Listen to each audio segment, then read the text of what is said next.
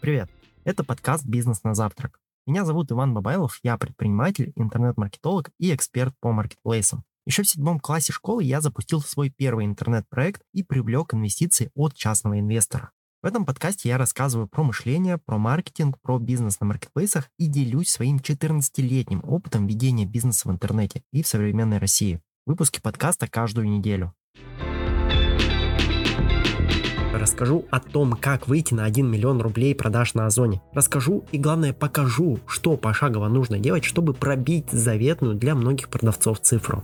Шаг номер один – это правильный выбор товара. Да, действительно, я считаю, что путь к миллиону рублей на Озоне всегда начинается с правильно выбранного товара. Потому что каким крутым бы не был у вас маркетинг, как круто вы бы не упаковали карточку вашего товара, если товар будет не подходящим для торговли на Озоне, то больших продаж можно в принципе не ожидать. Но как тогда понять, подходит ли тот или иной товар для продажи на маркетплейсе Озон? Это на самом деле хороший вопрос, и я прямо сейчас попробую вам на него ответить. Смотрите, при выборе товара важно разделять собственные ощущения и домыслы от фактов и цифр. Объясню иначе. Когда мы выбираем товар для продажи на Озоне, нам нужно ориентироваться не столько на наше мнение того, что будет продаваться и якобы иметь спрос у покупателей, сколько ориентироваться именно на конкретные цифры и показатели. Какие это могут быть цифры, на основе которых можно реально сделать выбор в пользу того или иного товара? Вообще таких цифр несколько. Я дам вам два показателя, с которыми вы уже сегодня сможете начать работать и уже уже сможете подбирать товары для продажи на Озоне.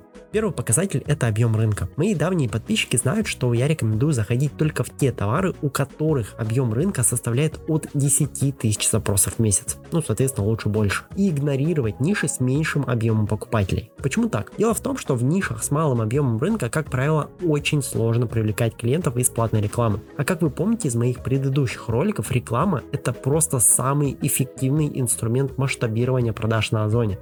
Второй показатель, с которым нужно работать, это уровень конкуренции конкуренции. Я сейчас не буду вас грузить работой с коэффициентами конкуренции, которыми гружу своих учеников на основном курсе. Здесь же только скажу, что чем ниже конкуренция относительно объема рынка по товару, тем лучше для ваших будущих продаж. Потому что чем ниже конкуренция, тем легче и тем дешевле привлекать покупателей все той же самой рекламы. Окей, с показателем мы разобрались, и теперь вы знаете, что подбирать товар нужно не на основе своих ощущений, а на основе объемов рынка и уровня конкуренции в нише. Сейчас же хочу ответить на еще один вопрос, который мне часто задают. Стоит ли заходить в сезонные товары? Если кратко, то сезонные товары я не рекомендую. И главная причина здесь состоит в том, что сезонные товары не имеют регулярного спроса. То есть они не будут приносить нам прибыль от месяца к месяцу и, соответственно, зарабатывать на них мы сможем какой-то там ограниченный период времени в году. А потом будем сидеть и, простите за выражение, сосать лап. Меня такая ситуация, собственно, не устраивает, и поэтому от сезонных товаров я рекомендую держаться подальше примерно 99% продавцов Озона. Шаг номер два – это упаковка карточки товара. Возможно, вы уже знаете, что моя формула высоких продаж на Озоне состоит из трех составляющих. Первое – это товар, второе – это упаковка карточки товара, третье – это продвижение. Принципы правильного подбора товара мы с вами обсудили. Сейчас же давайте обсудим тему упаковки карточки товара, так как она не менее важна для конечного успеха ваших продаж на Озоне. Все нюансы в рамках этого ролика мы, конечно же, обсудить не успеем, и поэтому тезисно дам вам ключевые моменты. Первый тезис заключается в том, что карточка вашего товара это по сути как витрина вашего магазина. Если витрина не оформлена, то покупать люди соответственно не будут. Но вот вопрос, как оформлять карточку товара и на что конкретно обращать внимание? Именно поэтому здесь вторым тезисом идет принцип работы с показателем контент-рейтинга. Контент-рейтинг – это совокупный показатель, отражающий глубину заполнения вашей карточки товара. И чем выше контент-рейтинг, тем глобально лучше будет чувствовать себя ваш магазин. Почему это работает именно так? Дело в том, что контент-рейтинг является одним из факторов ранжирования карточки товара на Озоне. То есть, другими словами, от данного показателя зависят ваши продажи в органической поисковой выдаче Озона, а также позиции в платной рекламе в продвижении в поиске. Третий пункт – это работа с инфографикой. Меня часто мои ученики спрашивают, действительно ли стоит запариваться и делать инфографику или же достаточно простых фотографий товара на белом фоне. Смотрите, чтобы продавать хоть как-то, достаточно обычных фото. При этом, если вы хотите выжать из озона максимум продаж, то инфографика – это, на мой взгляд, лучший инструмент. Почему так? Исследования, которые я со своей командой проводил, доказали, что добавление в карточку товара простой инфографики взамен стандартной фотографии на белом фоне при прочих равных повышает конверсию покупку в 1,4 раза. То есть увеличивает эту самую конверсию на 40%. Тем самым с помощью всего одного простого действия продавец начинает зарабатывать аж на 40% больше больше, чем зарабатывал ранее. Четвертый пункт – это работа с SEO-оптимизацией карточки товара. Как вы знаете, я постоянно топлю за то, чтобы вкладывать по максимуму в платную рекламу на Озоне и сотнями и тысячами выкупать клиентов с трафаретов, с продвижением в поиске и с брендовой полки. При этом на проектах клиентов, которых мы ведем, мы очень много внимания уделяем именно SEO-оптимизации, так как этот инструмент позволяет по сути бесплатно привлекать покупателей из поисковой выдачи Озона.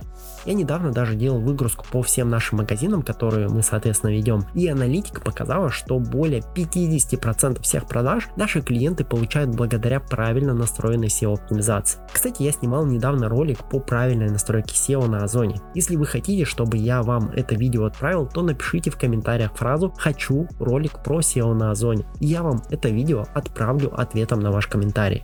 И пятый пункт – это работа с показателями. Вы, если давно следите за мной, то знаете, что я просто фанат цифр и работы с аналитикой. Дело в том, что весь мой маркетинговый и бизнес-опыт показывает, что правильная работа с показателями всегда и без исключений позволяет предпринимателям зарабатывать больше.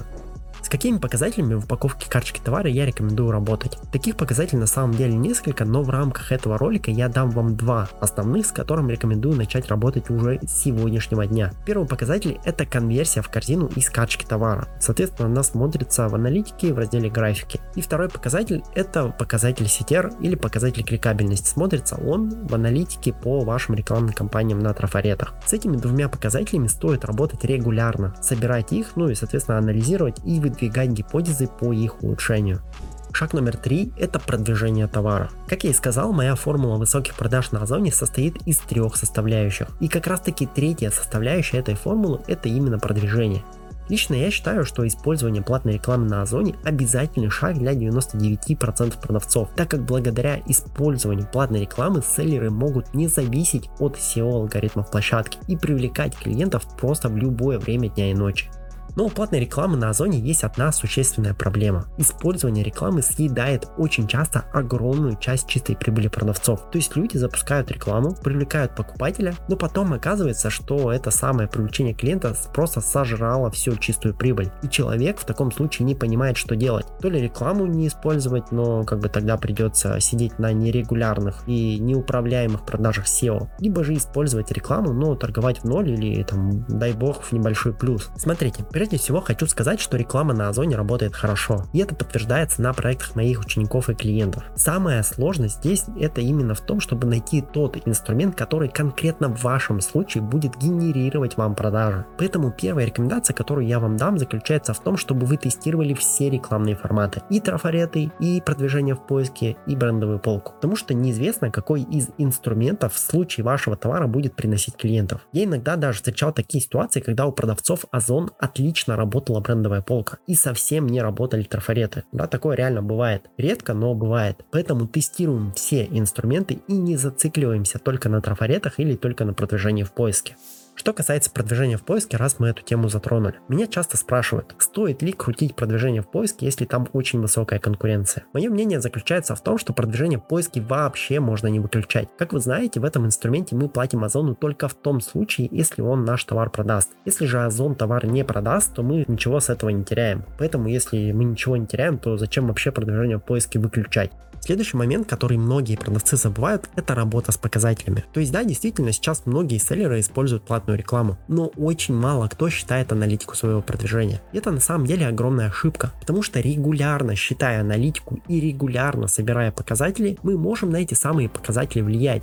Как мы на эти показатели можем влиять? А все на самом деле очень просто. И давайте, наверное, приведу пример. Есть у нас, например, какая-то рекламная кампания на трафаретах, которую мы, соответственно, регулярно крутим. При этом мы видим, что на прошлой и позапрошлой неделе на этой компании показатель CTR, ну, соответственно, кликабельности составлял 2,5%. А на этой неделе данный показатель упал, скажем, ну, допустим, до полутора процентов. Что делать в таком случае? Мы сразу же начинаем разбираться, лезем в поисковую выдачу по данному товару и обнаруживаем, что топовый конкурент сменил изображение в своих качках товаров и добавил яркую и сочную инфографику, тем самым выделив свой товар в поисковой выдаче и привлекая к себе больше внимания. После этого мы сразу даем задачу нашему дизайнеру переоформить нашу инфографику и сделать ее более яркой в поисковой выдаче, чем соответственно карточка конкурента. И за счет этого простого шага мы в супер сжатые сроки возвращаем себе хорошие показатели и отличную динамику в трафаретах.